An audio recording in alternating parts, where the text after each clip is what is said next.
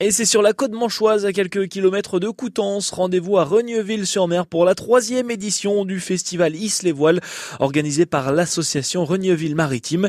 C'est tout au long de ce week-end que se déroule ce festival. Ça démarre vendredi. Et d'ailleurs, vendredi, côté animation, eh bien, les amoureux de Vieux Grément seront ravis avec l'amarrage au ponton de la Croix Sud 3 et de Néréide de Vieux Grément, construit en 1930 et 1934. Le samedi, à l'aube, tout bateau navigant à la voile sera admis sur le plan d'eau pour un parcours nautique. Pour ceux qui ont le pied marin mais pas d'embarcation, des baptêmes de Doris sont prévus. Et puis ce week-end, vous pourrez aussi accueillir le vieux macrotier, l'Albatros 2 en provenance de Granville.